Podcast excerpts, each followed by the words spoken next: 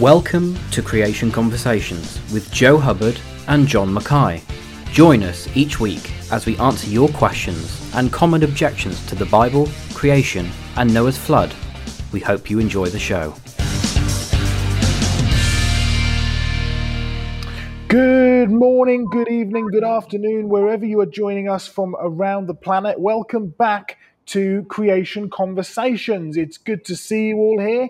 Uh, and we've already got people tuning in and watching, which is absolutely fabulous. Um, we're actually, well, I'm personally am broadcasting from a slightly different uh, place than normal. Um, I'm broadcasting in our home of our museums project, which is uh, very exciting because we're going to actually be able to take you around and show you uh, a few little things that are actually on display here. Um, now, the other problem with that is we're not sure how well my uh, stream is or how um, good the connection is over here until we've got uh, better Wi Fi. So we'll see how it goes today. But, John, how are, how are you doing with us today? Well, upside down as usual compared to you, Joseph, uh, way down here, down under. Um, we've had a very busy week at Jurassic Ark and our outdoor museum and mm-hmm. high school students and finding all sorts of things. And preaching tomorrow, or sorry, Sunday. Well, that is tomorrow, however. I, I get time confused when I'm broadcasting with you on a very interesting topic because, you know, the COVID issue, people are very frustrated with government seeking to grab power. So somebody said, Will you preach on when is it right for a government, uh, for Christians to disobey government? So, haven't done that. yeah, that's. Uh that's an interesting topic. That's a pretty deep topic. We will, well, I'll certainly be praying for you, um, and hopefully others will. Right, we're going to start with scripture, which is always a good place to start. But basically, to give people an idea of what we're going to do, we're talking about new finds in creation research. We'll give you a little bit of a show around of some of our brilliant collection, museum collection, and also talk a little bit about why we actually have a museum collection in the first place. Why do we put stuff like this on display? And then we will deal with some questions. We've had lots of questions come in over the last few streams. Uh, we haven't been able to deal with them in previous streams, so we'll deal with some of them uh, as we go. But if you have any questions about stuff that we've talked about in the past, about stuff that we talk about here tonight, or about the creation, evolution, Noah's flood, and the Bible topic in general, just stick them into the live chat and we will be able to uh, actually deal with them as we go. Uh, Sam, of course, is monitoring the chat as well, so he'll look after you well in there and hand all your, your, your questions over to me as we go. Let's start with scripture. Um, Isaiah chapter 41, and we're going to be looking at verse 20. You see, a lot of people ask us, why do you focus so much on fossils? Why do you focus so much on the beginning of Scripture, creation and Noah's flood and all that? Well, here's uh, our really our um, theme verse, if you like, our motto, if you want, for creation research. It's straight out of the Bible. And John, I believe this was given to you quite a number of years back. It certainly was. I got a query from one of our geologists in the USA who'd been asked by a missionary in South America help, what can I do? There's a PhD student here, and I've been trying to witness to him. But every time I try and open the Bible, he says, What about evolution? Help mm. send me something. He's stuck on fossils. So I sent him the stuff. And the short, cut a, a long story short, the PhD student became a Christian, got involved in a university union club, and then said, Come and talk to them about the fossils. So that's what this verse is about. Speak to the well, now that's the verse out of Job, but the verse you're talking about is what he gave me as an introduction to the lecture to the student group. Okay, well, let's have a look and have a read. So, bear in mind, this is why we are doing uh, what we do with creation research. Isaiah chapter 41, verse 20, that they may see and know, may consider and understand together that the hand of the Lord has done this, the Holy One of Israel has created it. Now, there's a huge amount to pack out of that one little verse, so I'll say a little something, and then, John, um, if you want to, to follow it up, but let's make a very important point here. Um, who are we doing this for? Which God it is. Um, I've just spent a whole week doing what is a biblical worldview with a group of mission students in Malawi who were wonderful and, I mean, not exactly what you'd call punctual, but they were wonderful in uh, their desire to learn and to understand the scripture. And we dedicated an entire session into talking about which God are we actually referring to when we talk about the God of the Bible. Because there are people out there who will say the God of the Bible is the same as the God of Islam. Uh, there are people out there who say it doesn't matter what God you believe in, it's all the same God. Well, you have to be careful with that because if you open up your Bible at Genesis chapter 1, it says, In the beginning, God.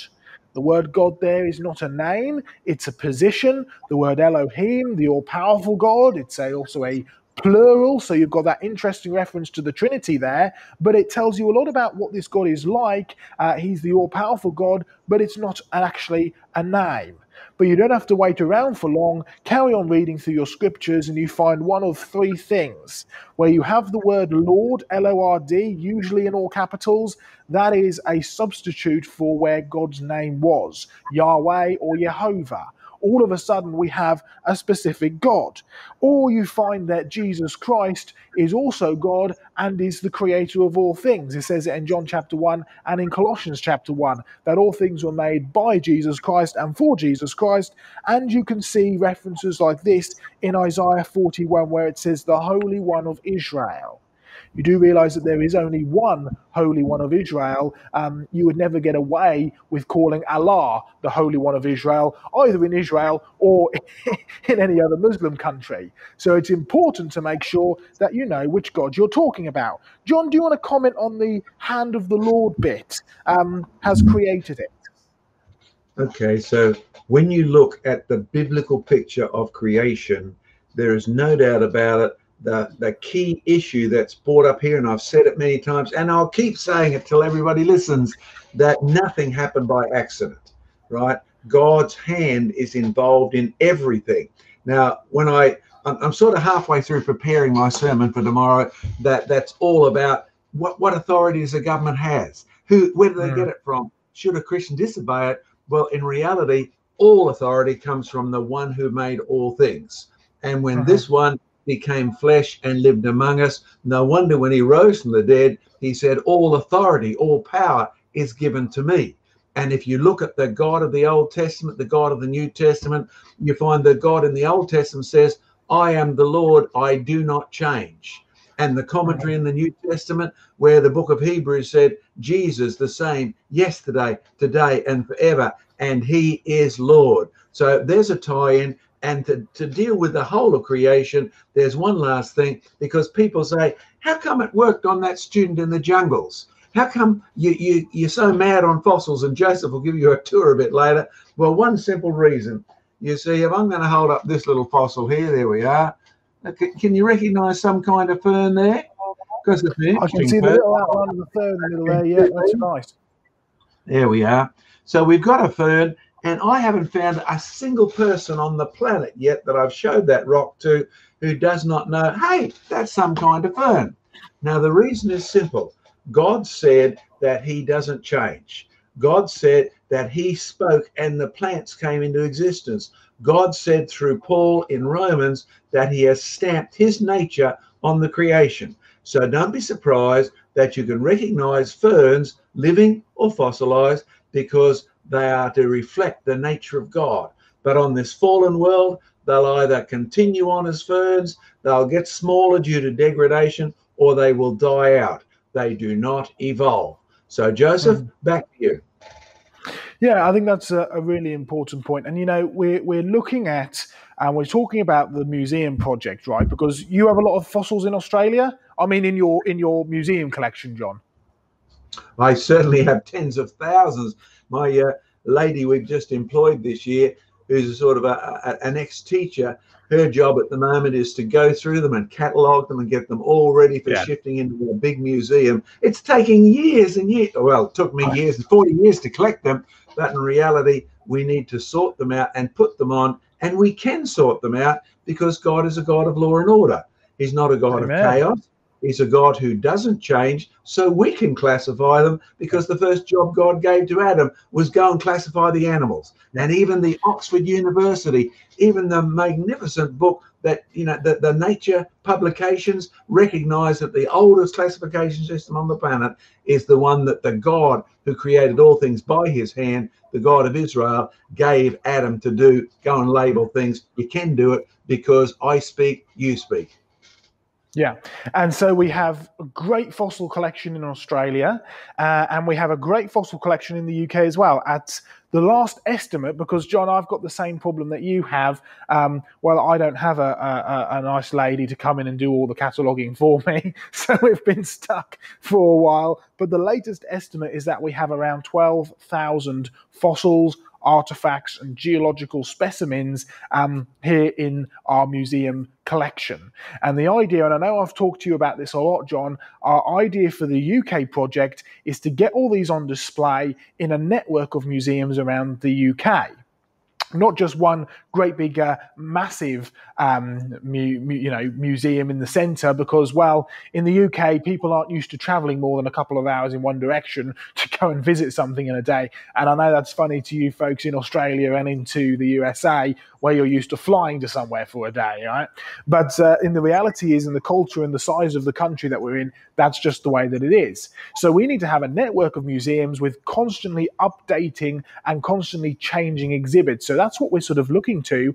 But we've been uh, given permission to use the building which we're in at the moment. So we've set some stuff up on display, and uh, you can come and see some of our collection. You can come and have a tour around and get to grips and sort of have a, a good look at some of the real evidence that's out there on display. So, John, can we talk briefly about this sort of, you know, a, a lot of this stuff is evidence that we're putting on display. So before we go and have a look around, why is it really important to have these museum objects on display. And we really do have some world class museum stuff, don't we?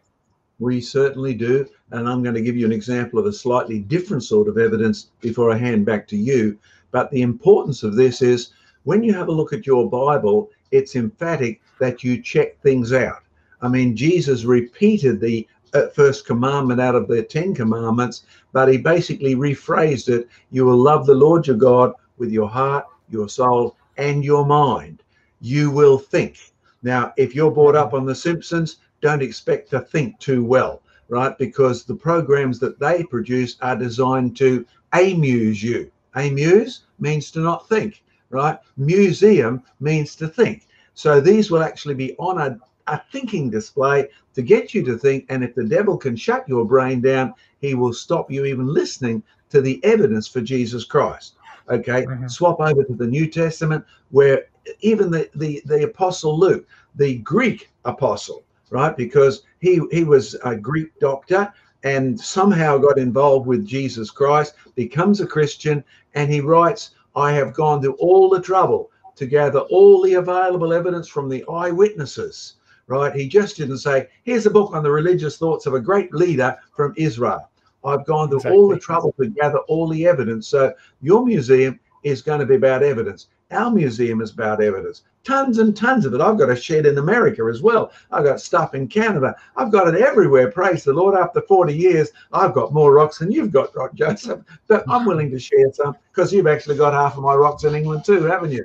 I so, know, that's true. Yeah, we, we recently right. collected them all together. So, yeah. Yeah, that's right. But here's something else that I just brought home yesterday. Now, do you see this rock? There are verses. Oh, rock, is it? It looks like a bit of sponge cake. Yeah, look at that lovely orange color. Lead me to a rock that's higher than I. And as this same God uh, tells us to ask Him for everything, often my prayer is, lead me to see the rocks that are lower than me. And this was one of them from Jurassic Ark yesterday. Isn't that a beautiful orange color? Well, Wonderful. the interesting thing is, you can actually collect that orange color and uh, look at it. You see those beautiful colors? Okay, oh, that's very vibrant, isn't it? It powders, it's vibrant. And then if you do a little bit of thinking, hey, I can make some paint. So you go and get yourself an emu egg, chicken eggs will do, and you can take the yolk out of there and you can mix it all up, and you'll find, well, this is what uh, Michelangelo and the others did. You can paint it on plaster, and, and it lasts for a long, long time. uh, doesn't say used by date December 22nd uh, this year. It goes on for ages and ages, and it's very vibrant. Now, if you ask, what's the color that's in here? Well, look, I bought a fossil in yesterday, and, and look, it's in this fossil too. Okay, oh, and then that's another blue. one of those. Is that a little ferny cycad thing that's there? Another little ferny. Yeah, that's what it is. But what you've got is plants, and if you like growing plants like me, I'm a gardener, right? You discover that you buy the fertilizers that have a certain percentage of iron in, because whether it's human beings or plants, you need iron to get your chemical systems going. Iron mm. is what's producing this red color here. Now, if it's on your car, you go, oh no, because it's called rust. That's why it's so easy to crush up. And you can mix it with the yolk and it gives you that lovely orangey color. You can make it a paint or you can see it in the beautiful, vibrant color of the dicroidiums and the ferns that we've got all over Eastern Australia. Now, to go one step further, I have one crystal today. You see that? Yep, I love oh, collecting. I do love a good a bit of amethyst. Oh, Hold on, John, John. John, I'm, I'm in the museum now, so you should you should brace oh, yourself. Yes. Um, well, just you just you wait there. I will be back yeah. very very shortly. Very I'm sorry, good. Well, I'm sorry, but John has done this to me enough times with things like dinosaur teeth and all sorts of stuff where he's upstaged me. But I'm, I'm going to upstage you now. There we go. Look at that. That's pretty good, Joseph. But listen, the point I want to make is two is twofold in this one. You can put your boast point down now. What we've got is a lovely piece of handheld stuff that I can use easily on TV and don't need to wander away and get it. But it's purple because of this mineral. The mineral is iron. Okay, now iron does every color except for white. You can see incredible beauties, greens, purples, blacks, and it's all due to iron. Now we're used hmm. to iron by, you know, as a metal. To do that, by the way, you could actually take this, you could crush it up, you can mix it with carbon, and you'll end up with iron. It'll melt out. And, and extracting iron is one of the easiest things on the planet to do. It's what they were doing back in Genesis chapter 4. They were inventing metal alloys, and iron would have been one of their first and basic ingredients. And all of those colors are due to God's cleverness. I mean, when you look at iron, it's one of these ones with heaps and heaps of electron stuff all around it. And the more electrons, the more colors it can make if the electrons can move freely. And when you mm. think about God, He creatively, cleverly made even the iron by the power of His hand. The God of Israel did this. And the God of Israel, as Joseph said, no, no meaning for any offense, but He's not Allah. That's not His name. Oh, yes, you'll find the word Allah in your Bible, the kings of Nineveh and places like that. That's the word they had for God long before Islam. Ah, you'll find Allah is not the God of Israel. Allah is just an old word meaning God. And when you want the name of the God of Israel, his name is the one who never changes, is Jesus Christ. And he's the God who invented the color and he invented the materials that are basically reflecting his nature. Oh, you've heard the fact that there's protons, electrons, and what's the other ones? Neutrons? Three parts to the atom? Don't be surprised. The God of Israel is a triune God Father, Son, and Holy Spirit. But not just three of them, the three who are one. Not just any number three, but the three who can be represented in one way as well. And have a look. Have you seen your color wheel at school in the science lab? You put the three basic colors on it and you spin it, and they all become one. Three who are one is the commonest thing all around the planet. Go look for it. How many threes in one? Yes, water does it as well. All sorts of things have the evidence of God's handiwork. And Joseph, I guess you're like me. We had a school ring up last week and say, Can we come? School holidays is on. Can we teachers come and check out Jurassic Ark? Because we want to bring 50 year one students. These are sort of six year eight. Oh no, uh, we, normally we dig up bones and that, but it doesn't work for the little kids. So any listeners out there who might have good ideas of what you could do with 50 kids in a normal fossil museum, let both Joseph and me know because I'm sure there's plenty of. Oh, we've already got sand pits and fossil bones and that they yeah, can dig up. There's lots more things you can help us with. So if you've got good ideas on what we can do with the students, let us know. And Joseph's email address will be on here later on. Yeah, they're they're great fun to to, to work with the little kids.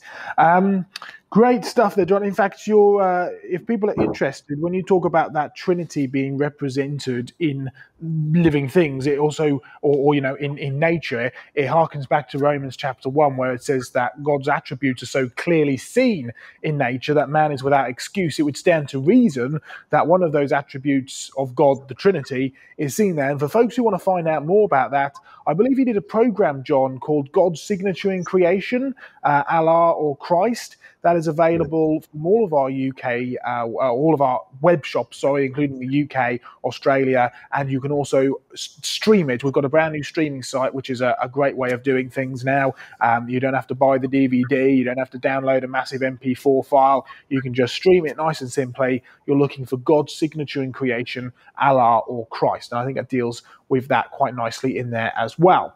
All right, I think what we should do is we should turn the camera around and start having a look at some of the marvelous things that God has provided for us. Before we do that, I want to introduce somebody to you. Come over here, dear. This is the person who. Uh, is behind the camera and sorts all of the tech stuff out for me personally, and she never gets seen. This is my wife, Sarah Ann, uh, and what she's going to do now is she's going to. We've got a special creation cam, um, which we're going to uh, set up just here. You're going to take that for me, and we're going to turn it on like that, and then we're going to put it up like that. But drag this to the main one. Right, you want to go that way out of the light because it's uh, it's uh, very very gleamy. Here we go. Right, let's come over here and turn some lights around so we can actually start to see what we're talking about.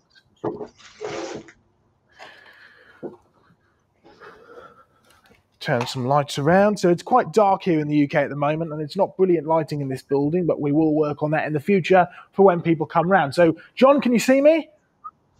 Definitely. Beautiful. Excellent. Great stuff. Well, so these are some of the uh, displays that we actually have on display here. So we've got fossils over there, we've got geological stuff over here, and then we've got human artifacts. Yes, we do have lots of human artifacts as well, and it's great to uh, get all these things on display. But let's come over here for the moment, Sarah, Ann, and get some light on these wonderful fossils over at the back here.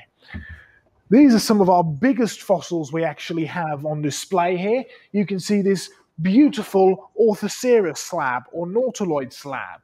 I mean, you see all the chambers, all the chambers that would hold gas so that it could float, the creature could float or sink. The creature lived down the bottom here, stuck his tentacles out the end, uh, sort of a squid like creature, and we have them all these beautiful Orthoceras. Um, can you see how they're all pointing the same way? See, these are Devonian rocks, and they're all pointing the same way. And John, when you have elongated creatures or elongated, uh, you know, living things like wood as well, that are all pointing in the same way, have all been buried pointing the same way, what are we looking at evidence for? Well, basically, you can even run the experiments. You're going to get a big bath, you can get a big pond, you can get a river in flood, throw heaps of sticks in it, or line up all these creatures and you find the water itself gives them all a direction. And the ones that are elongate will in the end line up to indicate what direction the current was flowing.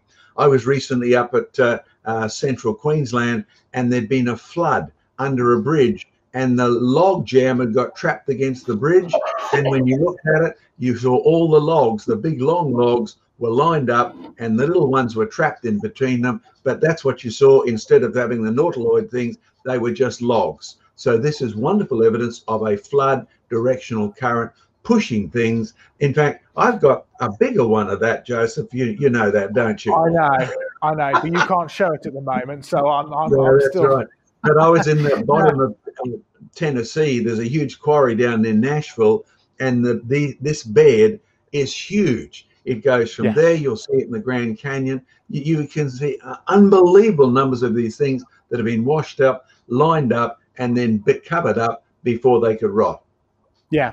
And these these ones come from Morocco, and they are, I mean, they are in their billions. They are absolutely beautiful. In fact, one of the things I know we've been talking about, John, is I would love to do a research trip to Morocco and take all of our cameras with us so we can film a documentary there because you get so many fossils from Morocco including this kind of thing.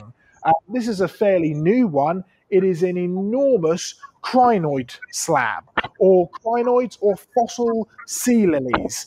Sea lilies is their common name, and they are still alive today. We call them sea lilies. They look like plants, they're actually creatures. They anchor themselves to the seabed with this big bulb. And can you see the little sort of join on the top there where it would join onto one of these stems? So this would be anchored to the ground. They'd join these stems and then they fan out and they filter feed. They wave their fans out and filter feed. And they are extremely fragile. In the real world today, where these creatures live, you can see them getting shattered and broken by just the mildest current. In order to be buried in such beautiful and pristine detail, they would have to be buried extremely quickly. And, John, what's our catchphrase that we say over and over and over again? Fossilization is not about what? Time, it's about process. And while we're on those crinoids, Joseph, um, one of our geologists in the USA was amazed uh, when I told him if he wants to see them living, he can come to the Great Barrier Reef. And he said, but at oh, university, yeah, them, haven't you? That's right. University, they taught us that these had died out, and you can still yeah. get textbooks that says these are now extinct. Well, they're perfectly yeah. alive and looking pretty identical off the coast of Australia. And you know what else I found? They're even off the coast of New York, around about 300 feet and uh, to 200 feet deep. Uh, so that's why most Americans don't even know they exist. They don't hmm. normally travel that deep below the surface of the sea, but they are still there. And even if you thought those rocks were 200, 300, 400 million years old, the crinoids have turned into crinoids after their kind because the nature of the creator is seen. He never changes. He stamps that. Even though the world changes and goes downhill and all living things are affected by that, some sadly to the point of extinction, you find the evidence is backing your Bible, not backing hmm. Darwin. So, what you're saying is that for as long as these creatures have been on planet Earth, according to the rocks, whether you want to argue that that's millions of years or only a few thousand years, as long as these creatures have been on planet Earth, they've been doing what God commanded them to do back in the beginning, which is reproduce after their own kind. And that's all the evidence that we can see from the fossil record confirms what we read in God's word. Now, that's why that PhD student became a Christian. It's why one of our biggest uh, uh, pastors in, in New Zealand actually, I didn't even know he was there, but he had multiple degrees. And his biggest problem with the science of evolution was that no one was interested in the actual evidence. So he came along and I gave him a lecture on, um, you know, after their own kind, living fossils, etc. Mm-hmm. And he mm-hmm. went away and he became a Christian. Now he's a pastor. So you see, the evidence matters because Christianity is a fact based faith. It's not a fiction based faith. It's not theological theory. It's a fact based, evidence based faith. So, yes, preach the faith, preach the facts. They both are related. Yeah. And I think living fossils was a term that was first coined by Charles Darwin, and he sort of contradicted himself because he admitted the existence of living fossils, these forms which have remained unchanged. And then he went on to say that his entire idea of evolution was based on not the necessarily the uh, strongest animal or the fittest animal, but the one that was most adaptable to change. So he said his entire theory is based on animals being able to change all by themselves, and yet from the fossil record, there simply isn't any evidence of that. I mean, we've just got living fossils here in these cabinets. We've got a fossil crocodile skull, supposedly 90 odd million years old, hasn't changed one bit in the slightest. They're still around today. This is another one from Morocco. Come have a look down here. Another living fossil down the bottom here, a nautilus. Um, again, you see the fossil one right at the back there. You see the modern ones in the front. This one has had its uh, shell cut in half, so you can see the chambers inside. No change in the slightest. And then if you have a look up here, a fossil horseshoe crab.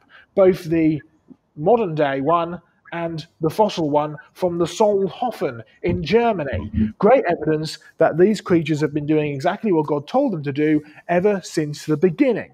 Um, let's move into some sort of archaeological things now because we've been really blessed with some amazing archaeology from great things such as a Egyptian mummy mask that you can just see here, all the way over to perhaps one of my most favorite uh, artifacts. Come have a look at what we're looking at up here. I mean, can you see the uh, writing, the stamped brick in there? Ah, this is something that has been stamped by King Nebuchadnezzar. We know it's been stamped by King Nebuchadnezzar himself because it refers to the king in the first person, uh, just like he does in the book of Daniel, by the way. Yes, for a long time, scholars didn't think that the book of Daniel was very accurate when it got to recording Nebuchadnezzar's words um, because it referred to the king in the first person. And they said no scribe would have dared write down uh, about the king in the first person. But it turns out when you find first person reference, like you do in this brick, and like you do with uh, uh, the prayer of Nebuchadnezzar in the book of Daniel, it's when the king himself has actually penned it. So you've got wonderful evidence that the Bible is true. And we've got wonderful evidence from lots of different cultures from around the planet, uh, and they all show, well, not only was there an extremely fast rise of civilizations after the Tower of Babel, which doesn't fit with an evolutionary point of view, but we also have things like these pots here. Let's open up the cabinets uh, you don't get to do this in a lot of museums, do you? And actually have a look at some of these pots here. Let's get it into the light. It's a rather beautiful pot, and this is a Hittite pot. Oh, Hittites? Well, there seem to be two different groups of Hittites the old Hittites that Abraham talked uh, to and did trade with, and then you have what is known as the Neo Hittites or the New Hittite Empire. And there's an interesting reference in the book of Kings where it talks about the Syrians who are invading the kings of Israel, and God performs a miracle. He makes the Syrians hear the sounds of a great army, and the Syrians say, Wow, the kings of Israel must have rallied against the kings of Egypt and the kings of the Hittites in order to come and attack us. And in the 1880s, uh, one of the world's leading archaeologists wrote a scathing review of the Bible, saying there's no way that there was an empire big enough to actually be compared to Egypt at that time.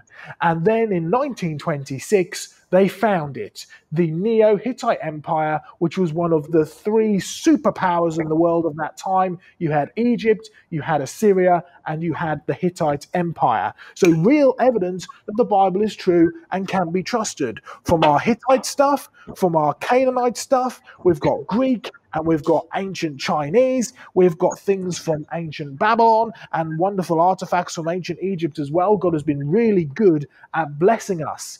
But one of the points that we like to make when it comes to archaeology is that a lot of people view biblical archaeology or the term biblical archaeology as archaeology of the Bible.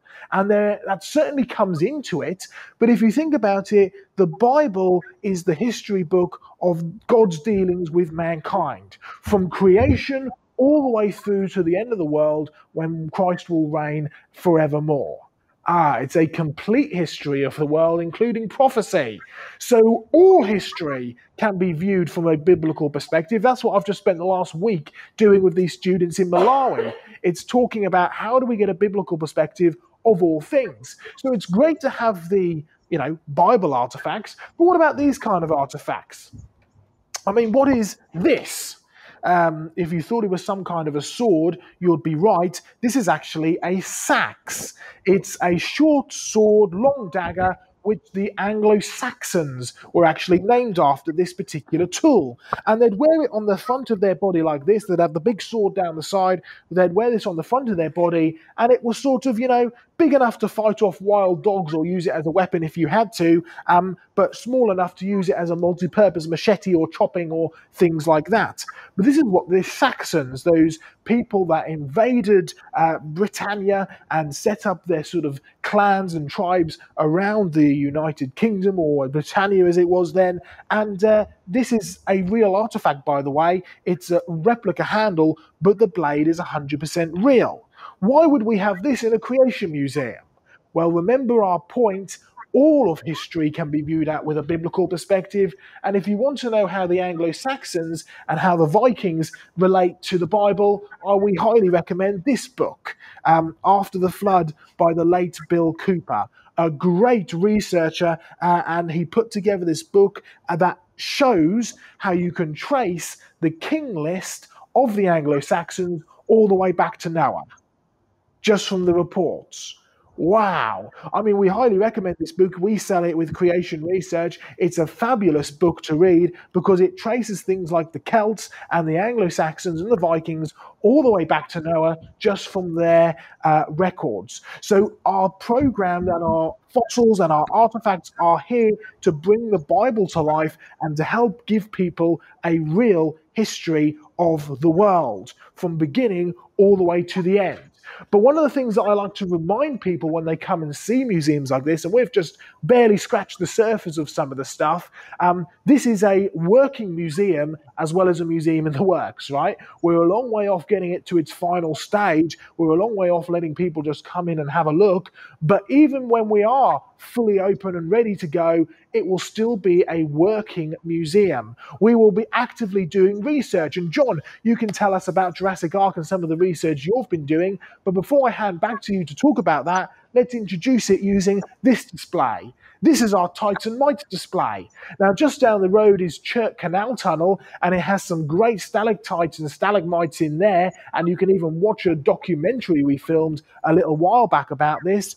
But these are some of our fabulous stalactite collection from around the world, including this rather large Chinese stalactite that we had donated to the ministry. I mean, it weighs an absolute ton. It's absolutely enormous. But hey, it's really very beautiful. Um, you do realize that stalactites are supposed to be one of the biggest evidences that the Bible isn't true because it takes so long to actually form them. Well, we've been doing some wonderful research and we've got collections from all over the planet. We're going to get our own stalactite making machine here, just like we have at Jurassic Ark, showing that, hey, um, this can happen a lot quicker. And John, to hand back over to you, I wondered if you might like to comment on this particular stalactite um, that we can see here. I think you collected this a few years back from an abandoned quarry. Would you like to tell us about that? I, I certainly did, Joseph, and uh, it, um, it, it was sort of like uh, just off the old Roman road. So the quarry and the stones have been there for a long time, and the mine had shut down one of the first little caves that people would go into. It was all bricked off at the back because they'd got high quality limestone from here. Now, for those of you who do know your English history, you know the Romans were famous for being able to travel everywhere because they built really straight roads. And they, in fact, straight and street are, are connected words, and both of them relate to the Romans. But the Romans kept their roads in England and all over the place. They kept them dry and strong by the use of limestone blocks. Uh, they quartered the rocks, and that's one half of the word quarry. So our English word quarry and this little cave are all connected to Roman history, and yet it was blocked off. They they made a mistake. They'd only left a little hole at the top. Don't know how it got there. Perhaps people like me kept taking the rocks away. Who knows? I'm never confessing. But uh, anyway, I crawled in through here, and inside it was pitch black and the water was right up to my waist.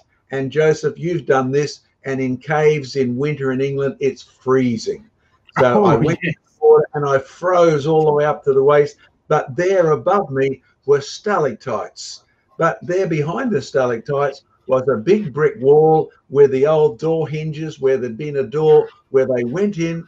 Now that meant that if you drove your little trolley in to bring things up, which is what they used to do, drove in the pony to carry things out, sent the men in with their tools to dig things out, there were no stalactites. They got in the road. In fact, I know they got in the road because the one you are, are looking at, it I, I bumped into it and it knocked it off. Um, you know, my head really hurt. So you've you've had an injury here, Joseph. I might sue you one day uh, to get the, the blood back. But in reality, this fell off. And when you ask when was this wall put in, the answer is just over 100 years ago. So this stalactite is at the most no more than 100 years old when we started collecting. And that's why we set up our stalactite machines here in Australia. And we made the design available for Joseph, and they'll do exactly the same thing. It doesn't take time to make a stalactite, it takes a process. Now, Joseph, would you hold up one of those pots again so I can make another point? That's really the, coming. Um, the Hittite ones. Well, it doesn't matter which one, just any pottery will do at the moment. Any pottery? Well, let's have let's have a look yeah. at a nice a nice example here. Yeah. Um, let's go with this one. I like this one. I'll bring it up to the camera um, because Good. it's a little bit better quality light over here. This is actually a pot from a place called Ur. Um, you know about Ur out of your Bibles because it's where God called Abram out of. Before he was Abraham, uh, come out of Ur, the land of the Chaldeans, and it's got some wonderful details. In fact, actually, John, I was, uh, I'm not sure if I've told you this, when we were at the homeschooling conference recently, uh, I met a lady there who had a degree in pot making, in pottery. And we had a wonderful conversation with her about the skill and the uh, artwork that went into some of these things. So you can see it's a beautiful pot, but it's also got this wonderful decoration around the top here as well. Um, a wonderful, great big pot straight out of the Bible. So go ahead, John. Okay. Now, while you're holding that up, it's good exercise. But in reality, I live in a country where there was no pottery. I've been yeah. to New Zealand where there was no pottery, yet both groups had people. And when you look at the evidence, it supports the biblical picture that when God separated the peoples at the Tower of Babel, they did not all go away with the same knowledge. You'd already had division of labor in order to build the big Tower of Babel. Some would be brickmakers, knowledgeable of clay. Some would be bread makers. Some would be grain growers. Some would be hunters, etc. It was a very coordinated society, and then it gets split up. If your dad grew wheat, you didn't know how to make pottery. If your dad was a bread maker, you didn't know how to make paint to paint on the walls, etc. And when you look at Australia, we find no pottery. The Aborigines had neither pottery nor saxes, right? The, the hmm. seaxes that the Saxons are named after is made of metal. The Aborigines had no use for metal or did not know what to use it for. But yet they came from India where they already had steel, not just iron, but steel.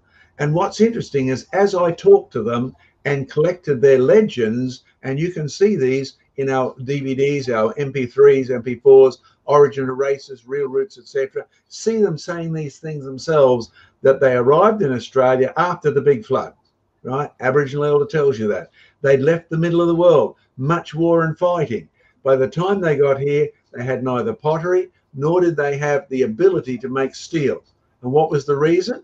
Well, the Aboriginal elder showed me big stone tools that, for all practical purposes, look just like the tools that we use, except because we hmm. make them out of metal, they can be they can be tinier. And here was his story. We came to this country and we went into the hills, and there we found the spirits, and we began to worship them, and we lost the ability to make metal. Now, can you see what's happening? The biblical picture is God made Adam, he made him perfect. Adam was made in God's image. God has a will, so Adam had a will. Not as big as God's will, but he chose sin. And from then on, the history of the world is downhill, whether it's hmm. through the ark or Babel or after Babel. And by the time you get to a Stone Age culture, they're not primitive people on the way up, they're advanced people on actually the way down. So again, it supports the actual picture of the biblical record, even in the anthropology of Australia and New Zealand. Great stuff there. Thanks for that, John. Um, I think we should turn to some questions now. Uh, and I'm just having a look through the comments. There's lots and lots of comments, which are absolutely brilliant. So thank you very much, everybody, for uh, getting involved. And uh, any questions that you may have, start sticking them in now. We'll start with a nice question from George Bond that I've just seen here that's come in live. Um, I'm going to hand over to you for this, John, uh, with a bit of a more of a technical question, and then I'll comment on it afterwards. Um, mineral contains 45.77% uranium, but no appreciable quantity of lead. If the Earth is 4.6 billion years old, why don't we find an equal amount of lead? Okay, now, George, most people probably won't even follow the argument that is based on the belief that if you have a rock and there's a process going on which is doing something to the original quantity, so uranium is a breakdown rock. So it starts out as a lump of, of uh, uranium and it has radioactive, so it gives off radiation, and that radiation is converted mass ultimately as it changes from one form to the other. So because it gives off energy, we figured out a way to make it give off the energy real fast when we dropped the bomb at Hiroshima, right? So you're taking substance A, it's losing energy and mass and changing from type A to type B. And therefore, if you're going to have only type B in the rock, right, then type B is come from type A. So there's got to be a remnant of type A left in it. So normally the radioactive methods say if you've got 1% this and 99% that, you put it on a scale, here's how long that rock has been falling apart. But if you only find type B, which is what you're saying in this rock here, then there's no indication that this has come from anywhere. Uh, or you only find type A and no byproducts, then it can't have been there for 10,000 years, let alone 10 billion years. So there's a fallacy um, in this rock here. It cannot be vast ages at all. So there, there is the expose of radiation decay. And in reality, I have to smile. I uh, did. I've done quite a few debates, and Joseph, they can get those on streaming too, can they? Yeah, they're all on streaming. Yeah, yeah, yeah. They're all on streaming. And by the way, for those of you in our bookshops who get to the museums or go to the websites, two things you'll find our historian, Dr. John Osgood, has plenty of useful books on archaeology, on history, on the ancient cultures. And Joseph might have some handy to hold up. I don't hear at the moment, but you have that. But what you'll find is when you have a look at the debating subject, I love to remind people that evolution is so full of hypocrisies, their dating is one of the biggest ones. They have a belief that little molecules can actually turn into bigger molecules and those finally turn into living things like Joseph Hubbard, right? And and the thing is gaining information, it's gaining mass, it's gaining energy as it goes from simple to complex. And they believe that that process can happen at the same time as every rock is falling apart. Some just due to erosion, but some actually due to losing so the world is old enough for millions of years of evolution to occur because the rocks are actually disintegrated from big molecules or big atoms to little atoms. Those two things cannot happen at the same time. That's why you don't run around uh, with radiation in your pocket. You see, I, I, I take students on field trips in Tennessee, and there's one rock there called the Chattanooga Shale. It's got some great fossils in it. But when I take it, I tell the boys particularly, don't put it in your pocket right? Because it's a source of uranium and you'll lose a few things if you keep this radioactive rock in your pocket. So wrap it up, put it in a lead foil, take it home, put it on display, but don't get it near yourself for very long times. So you yeah. cannot have a process that builds things up from simple molecules up to complex ones like evolution at the same time as you date it old enough by a process that's doing the opposite. If uh, some of you more sort of less technical minded people out there didn't quite follow all of that. Let me just uh, comment one last thing um, to do with this topic and the whole topic in general, because sometimes, especially during debates or discussions, you can get bogged down with the technicality. When the reality is, every single dating method, it doesn't matter whether it's uh, you know uranium to lead or potassium to argon or carbon 14 dating or whatever it is, they all have exactly the same underlying assumptions. And yes, we can talk about the assumptions like the, you assume that there's X amount of uh, material there in the beginning. You're assuming that the decay rate is also constant and this, that, and the other. But the real major assumption, which is underpinning not only every single dating method, but pretty much the entirety of secular geology, is the assumption which Charles Lyell introduced uh, to the scientific community a couple of hundred years back. And that is that the present is the key to the past. Uniformitarianism, as we call it. And it's the assumption that if we observe something happening today, then we assume that it has always happened that way. So if slow gradual erosion or slow gradual deposition is what we observe today, then it's always happened that way. There's no room for a global flood or any other outside factors influencing our da- uh, dating methods. Now, if you want a biblical perspective on that, does the Bible teach that the present is the key to the past? No, it teaches exactly the opposite. It teaches us that the past is the key to the present. Because of God's creation is why we're here today. Because of mankind's sin and messed up in the past, the fall of mankind, that's why we're in the mess we're in today. And also because of Jesus Christ's sacrifice on a cross 2,000 years ago, is why we can have a personal relationship with God today.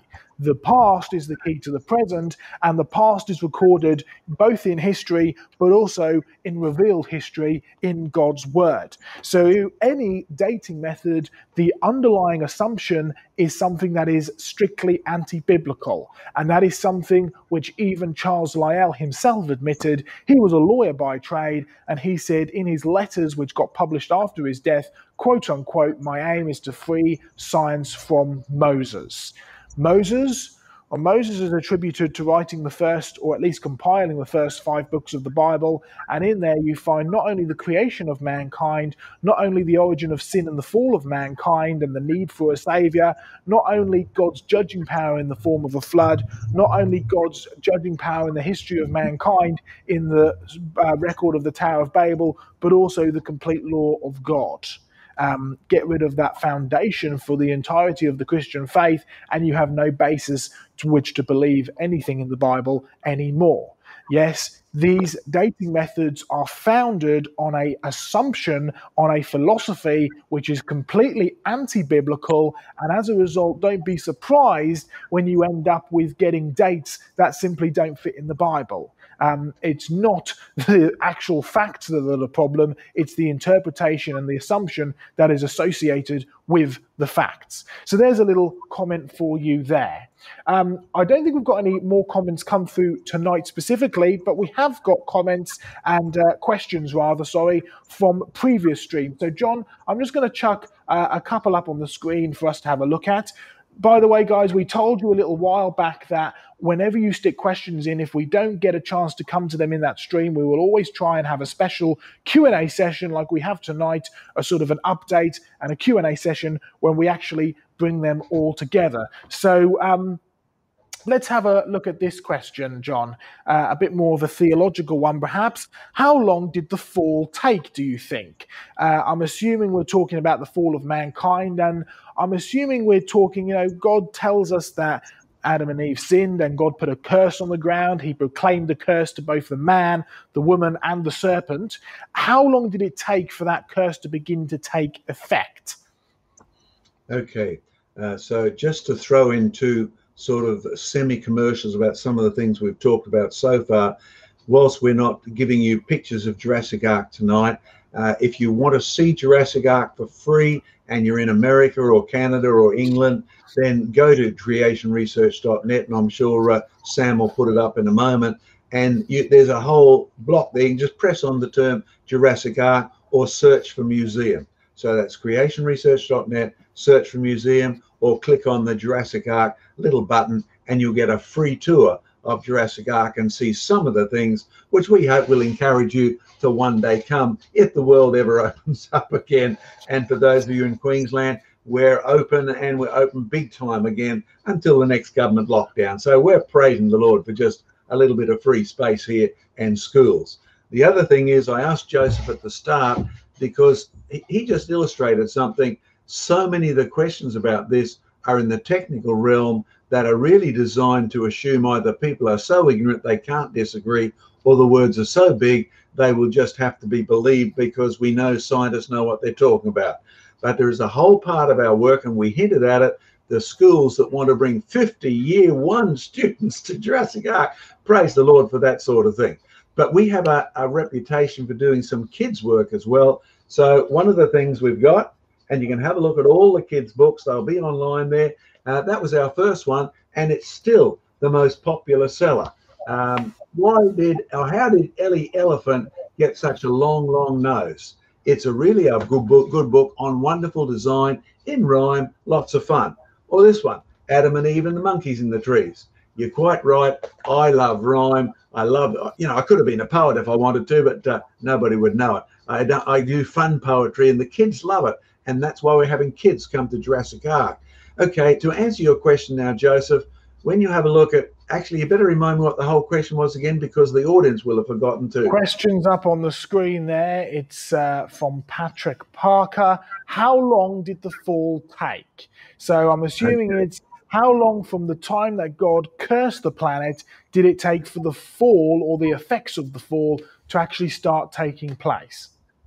It's a good question and it's usually asked by people who are worried about the age of the world i mean if Adam and Eve were in the garden for 10,000 yeah. years, right, mm. and they didn't have kids, does that mean the world just can't be added up from Adam's lifespan up to the present? Because the normal figure you get from Calvin or uh, Theophilus uh, way back in the second century is six to 7,000 years. But if you mm. don't know how long they're in a garden, you can make that millions of years. That's the sort of implication that many people have behind it.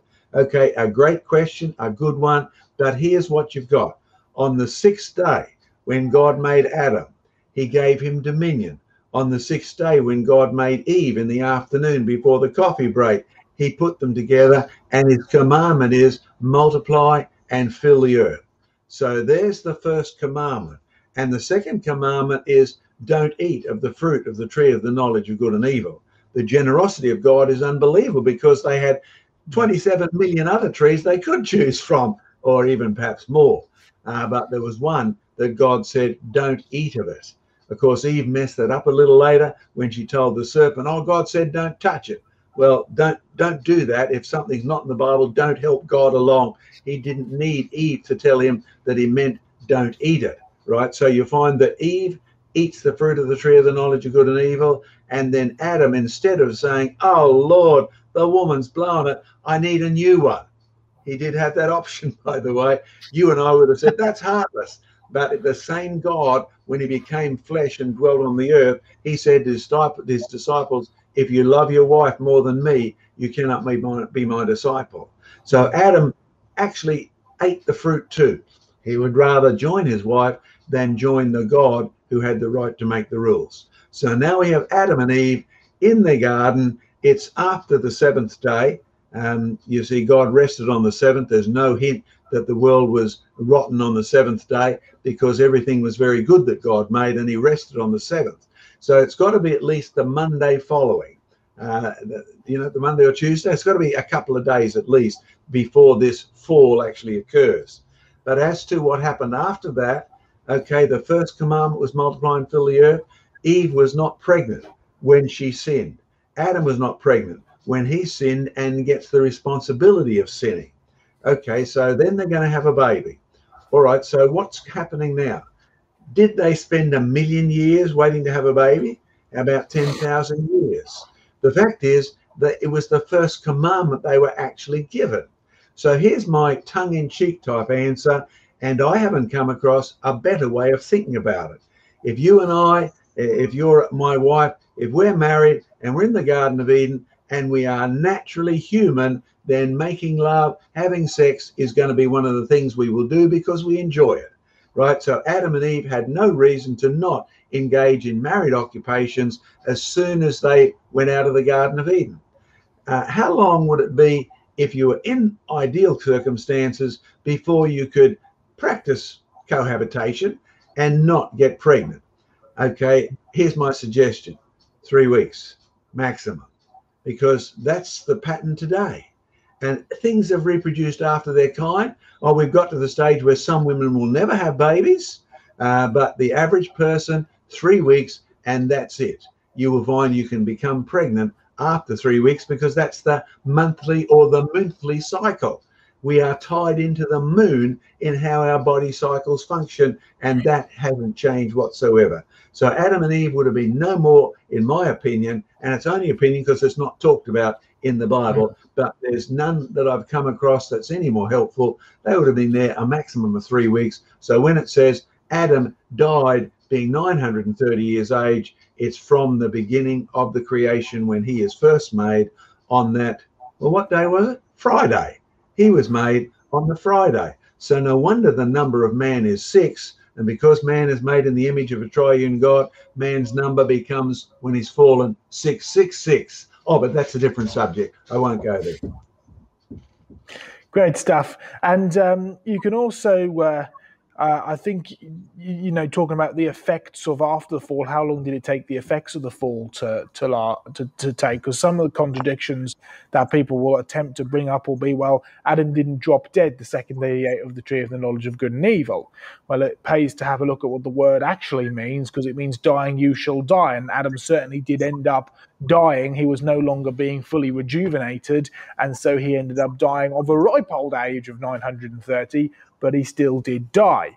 And so you can kind of see the effects of the curse. And one of those things we were actually talking about recently, John, it was thorns and thistles. And it's interesting if you have a look at what actually causes thorns and thistles, like the actual biology behind them, it's one of three things. You either have a mutation which causes a big spike to stick out the side of the plant, like it does with roses, which is a prickle, or you have a shoot which because of a problem it stops growing it can't produce leaves and so it gets rubbed down and gets hard and sharp. Or you end up having it where the veins which carry the nutrients uh, from the leaves or from the roots up to the leaves and the sugar from the leaves down to the plant you end up having a mutation and a problem where the leaves begin to shrink but the sharp tubes which are made out of silica carry on sticking out and they produce these prickly bits. In all three cases it is the result of devolution. They're going downhill. They are not evolving, they're devolving, and all of which is a result of sin. So when God said the earth shall bring forth thorns and thistles, and it shall be a rather nasty place from now on, you can really see how over a number of generations of uh, devolution, going downhill, mutations and mistakes causing problems, that you end up with things like thorns actually affecting the world around us. Um, let's have a look and see if there are any other questions uh, on the chat before we begin to wrap it up because we've done an hour and that's a, a nice amount of time to uh, to deal with stuff. Uh, lots of people commenting great stuff about the um, kids books, by the way, John. George has asked another question. Here we go. Let's pop this up from George here. Um, why does Australia contain 33% of the world's uranium and 20% of the world's thorium? Um, I don't know if many viewers will even understand what uh, half of those elements are. I uh, understand what thorium is very well because I actually sat through a good friend of ours. Uh, didn't I, John, talking about thorium for six hours? So I came away. Uh, uh, uh, Clem is a, is a great guy, and he's uh, he knows lots and lots about the uh, rocket science and the, mm. the radioactive side of things. So he's actually, uh, I'm assuming he's still working with you guys, John, with Jurassic Ark. Yeah, we, we were up at Jurassic Ark yesterday together, and uh, yeah. Clem's one of these guys who's great on on ideas. But I don't think you involved in a seminar on thorium. You sat through listening to somebody speak about thorium. That's what Clem's really good at. But anyway, to get down to practical issues, uh, the figures look great, George. 33% in Australia of uranium, uh, 30%, uh, what is it, 20% of thorium. Now, as much as we like to use this as a boasting thing, um, these are just arbitrary figures. I still remember when at university uh, I, I, was doing geology, coal geology, etc., particularly the impression that was given to us because my professor said it there will not be oil found in Australia because Australia is too old. Now, when I went to New Zealand, I did a debate, and the professor said, Well, listen, um, if we ever find oil in New Zealand, I'll become a creationist. New Zealand is too young. and I went, Oh, this is ridiculous, right? So the since then, by the way, we found oil and gas in New Zealand and we found oil and gas in Australia. They were there all the time. We just didn't dig deep enough. We didn't do our homework well enough. So these are arbitrary figures. Maybe next week Iceland will find a volcanic flow come up that gives them more uranium in one day than we've got here. So um, there is no answer to your question apart from God enjoys blessing countries in different ways. And that's the only reason you'll find for, for those sort of uh, percentages and, and profits that, that you could make out of the minerals in the ground. Hmm. I've always thought it's interesting because, as you know, as much as you know we're created in God's image, so we're able to be creative and we're able to harness energy and stuff like this. So certainly things like uranium and thorium, which we don't have a lot of in the UK at all, um, is uh, a blessing uh, to some countries. But I I wonder what the and I know we've discussed this briefly, John. I wonder what the link between countries with a much higher percentage of radioactive rocks and the general cancer rates within that country, especially people who live over radioactive rocks all of their lives. Um, I mean, we've discussed at a place in Tennessee. There's the um, the um, uh, what's it called? The uh, Chattanooga Shale, which is uh, radioactive, and uh, some people spend their entire lives sitting on top of this great big radioactive rock. So I, mm. uh, I expect there's an interesting link there between the kind of uh, radioactive induced cancers and where people are living nearby. Okay, two things then. You will find that uh, the purpose of radioactivity uh, is originally, I'm pretty sure, before the sun. Right, the, the, the, hmm. Bible tells us the sun wasn't made until the fourth day, and yet the earth has got water on it. It's not too cold, neither is it too hot. I'm pretty sure the original purpose of radioactive rocks was underfloor heating for the planet. Mm. Right? You find the fountains of the deep, which are put in the earth on the third day, many of them circulate and they transfer heat, and radioactivity is a sure source of heat. So I'm pretty sure one of the original functions of the radioactive rocks is to keep planet Earth not too hot and not too cold. But the minute you have the flood and the fountains of the deep break open and the yeah. underwater rocks become surface rocks. So here in Australia, where are our main uranium deposits? They're in what the evolutionists call the old, the Precambrian, the non-fossil bearing rocks. They've been stripped down and exposed. And that's the sort of key you'd expect given a biblical picture of the uranium there, but underground beforehand. Likewise, when you look at the Chattanooga Shale.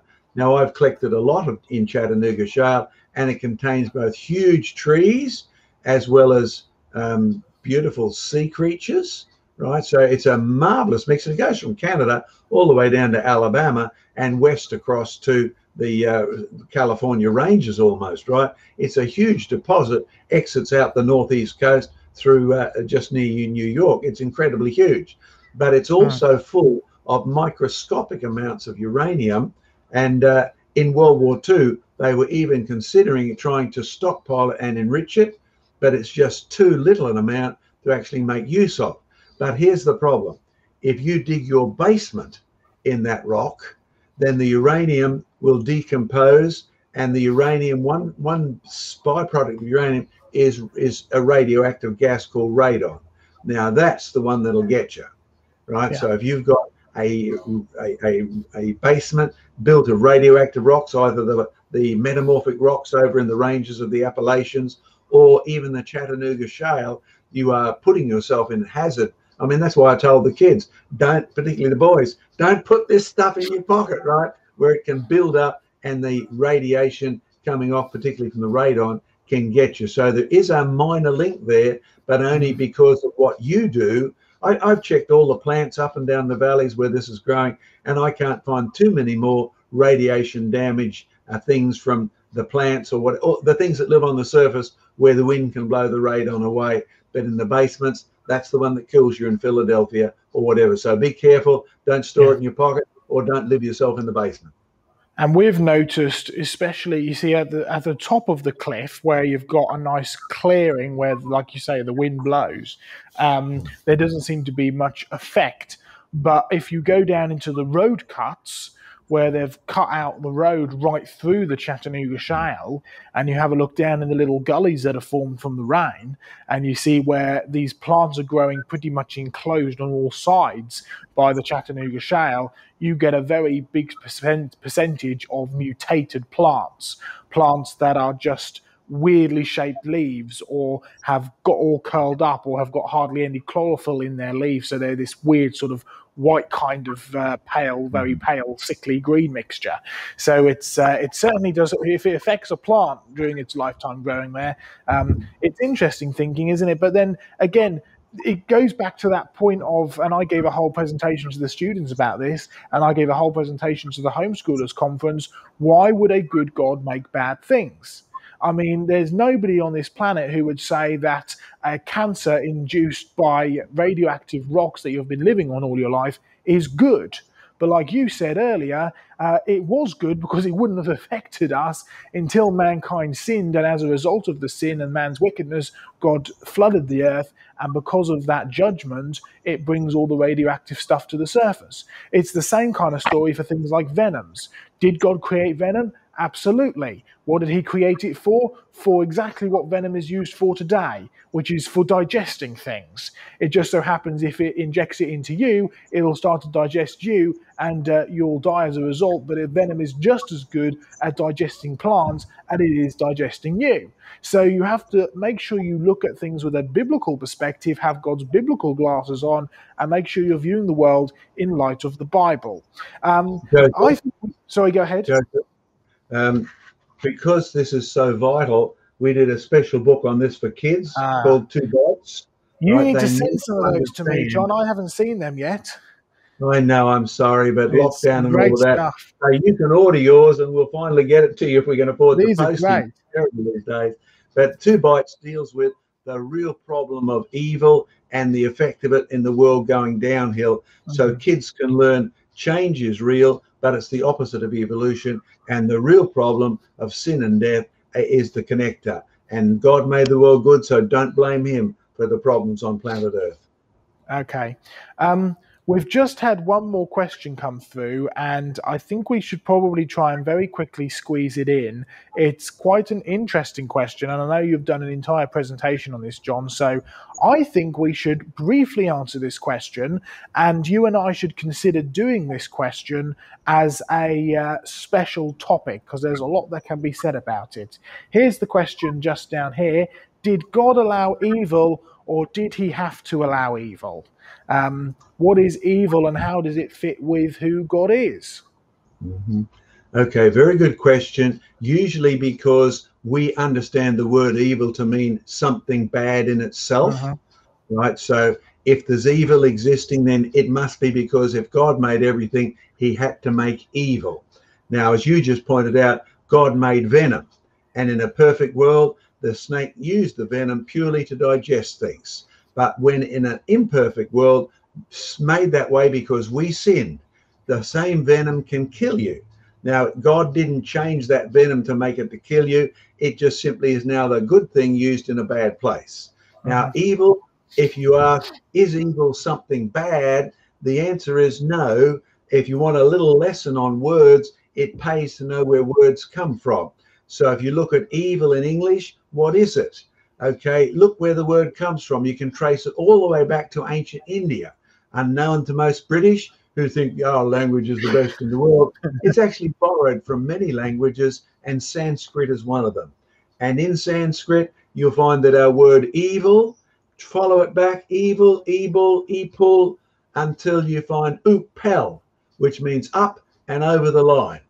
So when God created Adam and Eve, he said, Here's the line, don't cross it. Now, God made the tree of good and the knowledge of good and evil. And that was on day six.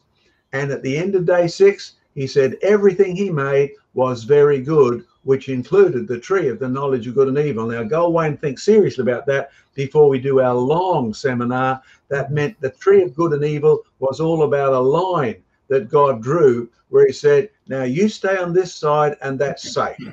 Right? He had every right to draw that line in the same way as the local city council has a sign at the edge of the cliff says dangerous cliffs by order of the city council. Don't proceed any further. Now there's nothing evil or bad about the other side of the cliff but what's mad is when you go up there and say oh i'm going to keep walking and you fall to your death. Now they have every right to draw that line and that's what evil is the line that god tells you for your own benefit. Cross yeah. it and you do so. In fact, don't we have, you know, I was born on the wrong side of the line? Yeah, we have statements like that to try and blame somebody else for the errors that we're making. Yeah. It's like, what's the connection between golf and sin? And you'll find that they both have sporting terms there. Uh, when you hit a ball in golf and it flies out of the way, you shout four. Uh, if you shoot an arrow and it flies out of the way, you shout sin. It's an old, uh, ancient medieval Anglo Saxon word that means to miss the mark. Uh, and that gives you a very big clue as to this line as well and to what sin and to what evil is. But, John, I think that's worth a, a whole program because uh, it really is quite an important thing. So I think we should do that at some point. Um, but thank you very much for your question. That was great. Uh, we're going to finish the stream here now. Uh, it's sort of quarter past 10 at night here. Uh, it'll be sort of breakfast time for you over there, John. So um, I think that we should. Uh, yeah, I think we should leave it here now. Thank you all very much for joining. We had a great uh, chat tonight. So a great chat going. We've had a good number of people. We've got to show you some fabulous collection. Uh, it's going to be very, very busy for me for the next few uh, weeks. Uh, we're charging all over the country, doing some great stuff and doing some filming, and it's going to be great and fun. But uh, thank you all very much. We'll deal with a, an evil stream at some point uh, in the future. John, any last words before we sign off? Now, I think in that evil stream, Joseph, we should also get Dr. Diane Eager as we talk about venoms and poisons and all of those things, how they are very good in themselves. It's the yeah. use of them that creates what we call evil or bad. Yeah, I think that's a very good, a very good point. Great stuff. Um, thank you all very much. Goodbye. God bless. Catch us next week uh, as we have another creation conversations. God bless you.